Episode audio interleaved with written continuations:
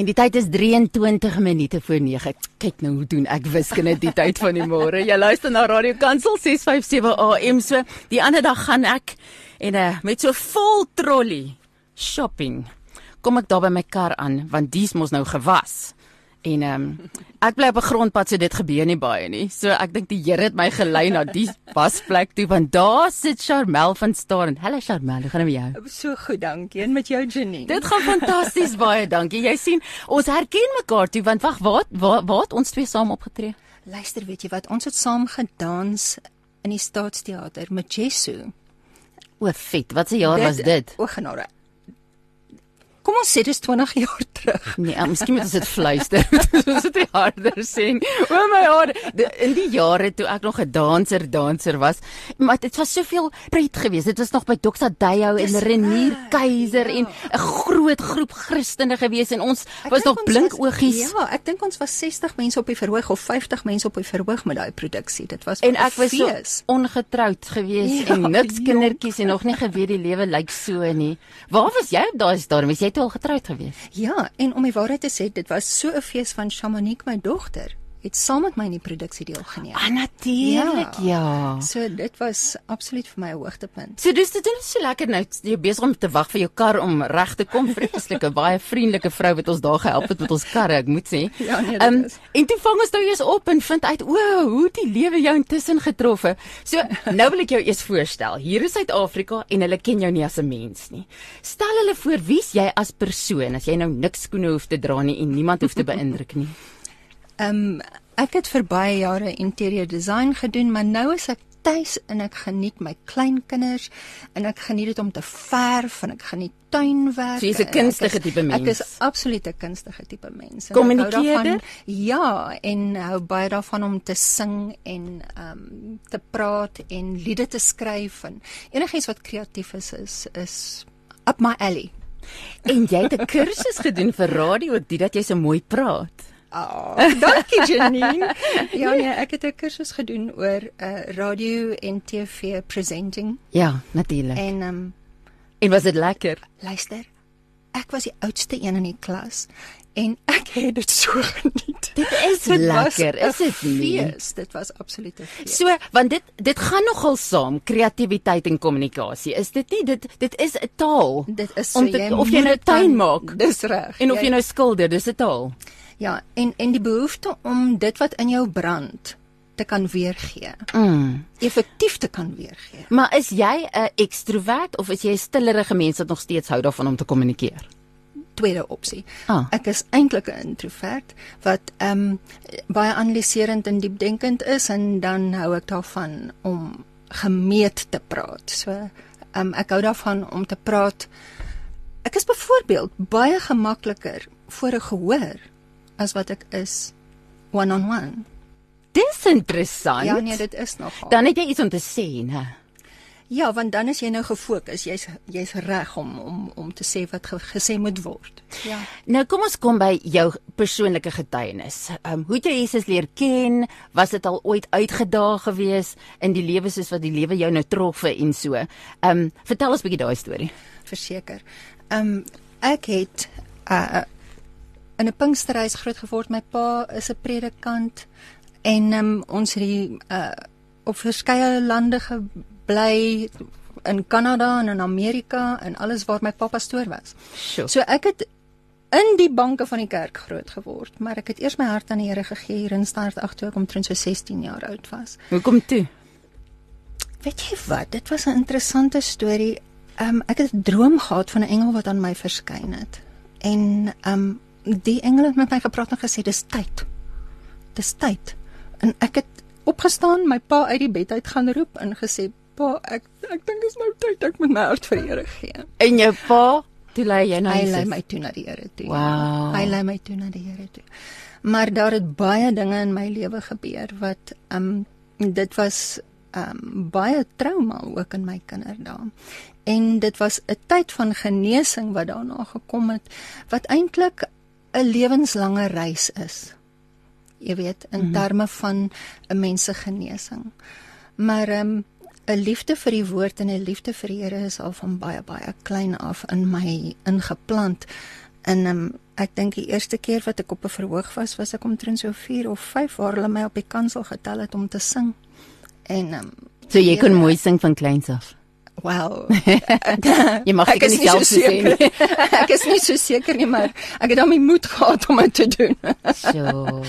ja, ja, so ehm um, my pad is ehm um, uh een wat absoluut praat van die Here se genade, maar dit is miskien 'n lang storie vir 'n ander dag. Ja, ons wil vandag kom by Pray It Forward en dit het begin in 2006. Ja.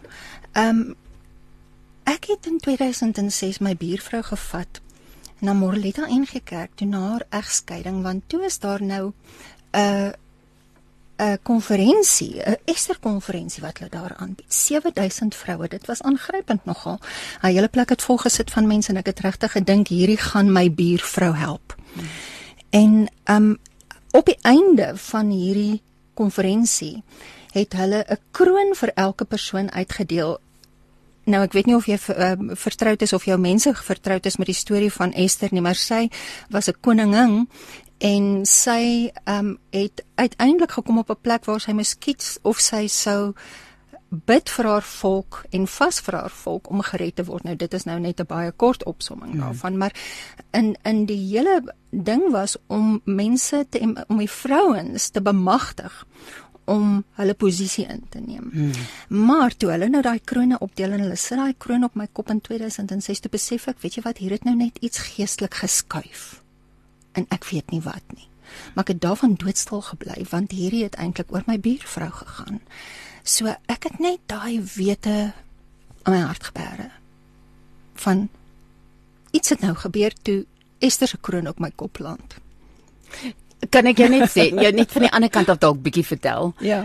Ek ken vir Elsa Meyer wat daai Ester konferensies aanbied. Ja. En daai kroon wat sy gehad het, ehm um, daai kroon wat sy gegee het daai dag, was iets wat baie kosbaar. Hy staan nou nog. So, is 'n kroon soos wat sy daai dag gegee het, is nou nog in haar huis. Ek het dieselfde ene ook nog steeds. Ja, ja, ja, ja, ja, want dit was vir haar die kosbaarste ding om daai kroon op dames se koppe te gesien en te gesien het wat dit gedoen het vir mense. Jy kan nie glo dit iets, maar jy kan enige dag weer by Ja, Crazy Store vir jou 'n kroontjie gaan koop. Maar as. God iets doen, Ja. hy het nog 'n manier om iets fisies te gebruik om iets geesteliks uit te beeld. Dit is hy weet ons so. as mense het iets nodig wat ons Dit kan is so. vashou en daai kroon wat nou nog daar staan wys vir jou, dit Ja. is iets wat tot vandag toe gebly het. 'n Interessante ding rondom die krone is dat ehm um, hulle het 'n klomp vrouens gekry wat minder bevoordeel is en vir hulle draad en kralietjies gegee Mm. en hulle het daai krone self gemaak. 7000 van hulle. Dis almal kosbaar, né? Dis kosbaar. dis dis selfs beter as- ding, hoor. as 'n crazy storie enetjie. ja. Goed en toe toe vat jy die kroon huis toe en iets in jou Ja, hart het gebeur. Iets het gebeur. Omtrent 'n week of 2 daarna, kan nie meer onthou nie, is baie lank terug. Toe is ek by Oasis gemeente hier in die Moot. En hulle het mense ingehaat wat kom bedien het. En een van die persone vra vir my, uh, "Sal ek asseblief staan want hy het 'n woord van die Here vir my." En die man sê, "God calls you Esther." In daai oomblik te besef ek wat ek beleef het by die Esther konferensie was so geldig. Wag nou, wag nou. Daai eerste konferensie was 14 jaar van tevore. Ja. Voor of wanneer was dit dat jy by die Oase gemeente gekom het? Net 2 weke na die Esther konferensie Kom jy by die Oase kom ek gemeente? by die Oase. So dit was 'n bevestiging. Dis reg. Dit was absoluut vir my 'n bevestiging in daai oomblik van daai eienaardige belewenis wat ek gehad het by die konferensie dat toe die kroon op my kop is dat iets gebeur het. Hmm. Toe is dit vir my bevestig en hy gaan aan om te sê uh God says you will fly waar ek mal is ek is lief vir vlieg en um you are a seer en hy het 'n paar ander goed ook gesê maar dit is nou die uh, goed wat betrekking het op vandag en ek het daai goed in my hart gebeere jy weet want dit was um uh moeilik om sin te maak Mm. van wat ek daar gehoor het. Ek het op daai stadium nog baie gesing. So aan die een kant sou ek 'n fantasie kon hê van ek gaan oor see vlieg en ja. sing en uh, jy weet wat ook al. gaan afvat. Ja, jy weet of of dit dit kon uh, aan die ander kant baie meer modest wees wat dit toe uiteindelik uiteindelik uitdraai om te wees dit was toe baie meer konservatief as 'n flamboyante ding. Maar wat fantasties is, Janine, is wanneer die Here 'n woord praat, kan jy dan weet hoor. Hmm. Dit is ja en amen. En en 'n manier om te weet dat 'n woord van God is, is dit gaan nie weg nie, doen dit. Dit bly altyd. Selfs al sit jy dit op die rak want jy verstaan nog nie wat dit is nie. Ja. Dit bly en dit bly en dit bly en dan is daar volheid van tyd. Absoluut. Absoluut.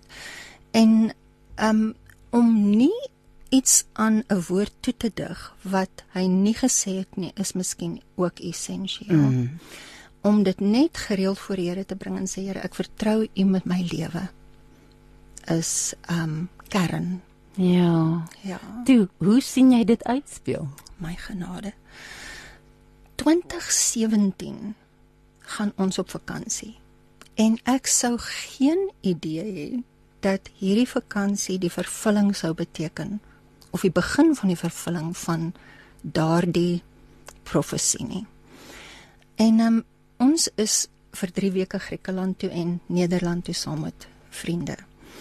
En Ek is nie jaloers nie. o, oh, luister, Nee. Ek moet sê ons het al redelik baie gereis. Maar Griekeland is 'n jy weet 'n liedjie mooi Griekeland.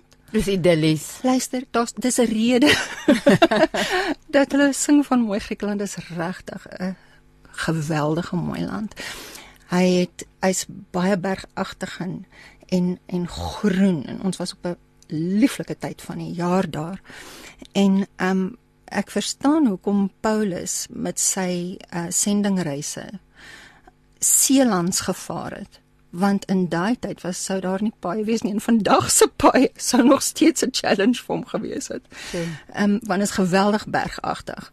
Um, maar beeldskoon. Beeld beeldskoon. Nou die kombinasie van die heerlike Griekse kos natuurlik en die natuur en die geskiedenis en die argitektuur Mm. was net 'n kombinasie wat so vir my gewerk het en ek het so na hierdie vakansie uitgesien. Maar 'n interessante ding het gebeur op hierdie vakansie, Janine. My oë het oopgegaan vir die geestesriem. Mm. Um en wat uiteindelik die val van die Griekse en die Romeinse ryk beteken het. Wat bedoel jy? Weet jy wat? Ons het byvoorbeeld gekom in Athene by die Akropolis. En tempel van Zeus. En kyk, die Griekse gode het hulle aanbid Mm. en daar is soveel van daai gode. En baie van daai goed is nog steeds sigbaar. Um die beelde en die tempels waar al hierdie gode aanbid is.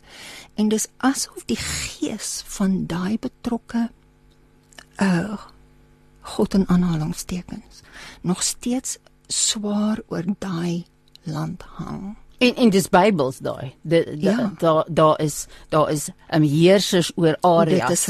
En hulle het maar net verskillende name ge, gekry soos wat tye verskillende Ja. was gode, klein lettertjies Ja. in aanhalingstekens. Ehm um, maar dat dat hulle generasie na generasie as dit nie gebreek word nie, bly dit oor oor 'n land. Weet jy, en ek het byvoorbeeld um ek was so in twee getrek want my sintuie was oorweldig deur die skoonheid. Maar aan die ander kant het ek beleef die swaar gewig van die demoniese kragte wat daai hele samelewing in mekaar getrek het. Hmm. En ehm um, jy weet ons het gegaan na Korintiërs toe waar ek vis op die strand geëet het wat 'n wonderlike ervaring was en as was hierdie twee pole van hoe ek myself geniet maar my oë is oop van die werking van 'n land wat oorgegee is aan hedonisme Hmm. en nie aan God nie. Ja. En dit het in my hart so geroer. Sjoe, suster, ek is so jammer, maar ons tyd gaan om en ons moet nog by intiem uitkom wat ons 2 minute oorgee en ons moet terugkom by Suid-Afrika. Jy ja. da, dit was 'n openbaring. Jy moet julle artikels hier oorskryf. Jy blog jy, gaan blog op jou dogter se blog dat, dat ons kan sien want dit is ek kan sien daar dis blaaie se gesprekke daai, mm. maar ek wil kom by jou hele visie vir Pray It Forward in kort. Dit het my genoop om te begin bid. En toe verstaan ek dat ek het gevlieg, my oë het oop gegaan en ek is geroep as 'n Ester om die volk bymekaar te roep om te bid. Mm. En daarom sit ek vandag hierso met 'n idee van pray it forward. Ehm um, dit is nie 'n oproep vir vir die intercessors wat al reeds oorlaai is met gebed en gefokusde bedienings nie. Hmm. Hierdie is 'n oproep vir jou wat miskien nou vandag hier luister. En jy jy het jou miskien jou gebedslewe agterweë gelaat of jy het um so besig geraak en jy het al vergeet die waarde en die effek van die regverdige se gebed. Mm. En ons land is nie baie anders as wat destyds se Griekeland was of enige ander plek. Dis mm. reg. En en jy weet dit daai Hellenistiese kultuur was absoluut um uh gefokus op luiheid um uh fiksheid, skoonheid, 'n alternatiewe hoër koneksie, my geluk, mm. my geluk, hierdie mm. absolute selfgesentreerde aanslag. En dit is basies waar ons is. So, ek voel ons moet um bid. Nou hierdie is 'n konsep wat die Here in my gedagtes laat val het net omtrent 'n uh, 'n maand terug waar twee mense saam bid. Jy bel iemand en jy sê kom ons bid saam een verdryf 1000, twee verdryf 10000. Hmm. En jy bid net vir 'n paar sekondes, paar minute, maar die volgende persoon pay it forward en hulle bid weer bel die volgende persoon. En dis fisiese saambid. Dis nie ek gaan saambid nie, nee, dit is nee, regtig saambid hierdie. Dis regtig saambid. Dit is waar jy inspann en saambid met iemand effektief sonder om woorde te mors en dan pay jy dit forward na die volgende persoon toe. Daai persoon pay it forward na die volgende persoon toe. En so kan ons die hele land aan die bid kry en dit kan 'n eindelose ketting wees. En jy commit, jy vra die Heilige Gees vir wie jy moet bel en jy commit om met iemand te praat um, op 'n weeklikse grondslag waar jy daai persoon bel en dan bel die volgende persoon die volgende een en die volgende en dit vat 2 minute en dit vat 2 tot 5 minute en dit is 'n wolk van wierook gebed wat voor die Here opgaan. Ons tyd is om. Waartoe gaan mense vir meer inligting? Webwerf of 'n Facebook of 'n nommer of 'n wat? Hier is nie eintlik 'n organisasie of iets. Nee nee, glad nie. Maar hulle kan my kontak by 060 991 9001 vir enige meer inligting. Ek sê wat, ons ek weet, ek weet jy soek meer inligting so. Ek gaan hierdie nommer vir jou post. Jy gaan dit in die hande kry. Jy gaan vir Charmel in die hande kry. Jy gaan dit begin daar waar jy is. Dis baie eenvoudig. Kom ons kry dit net gedoen.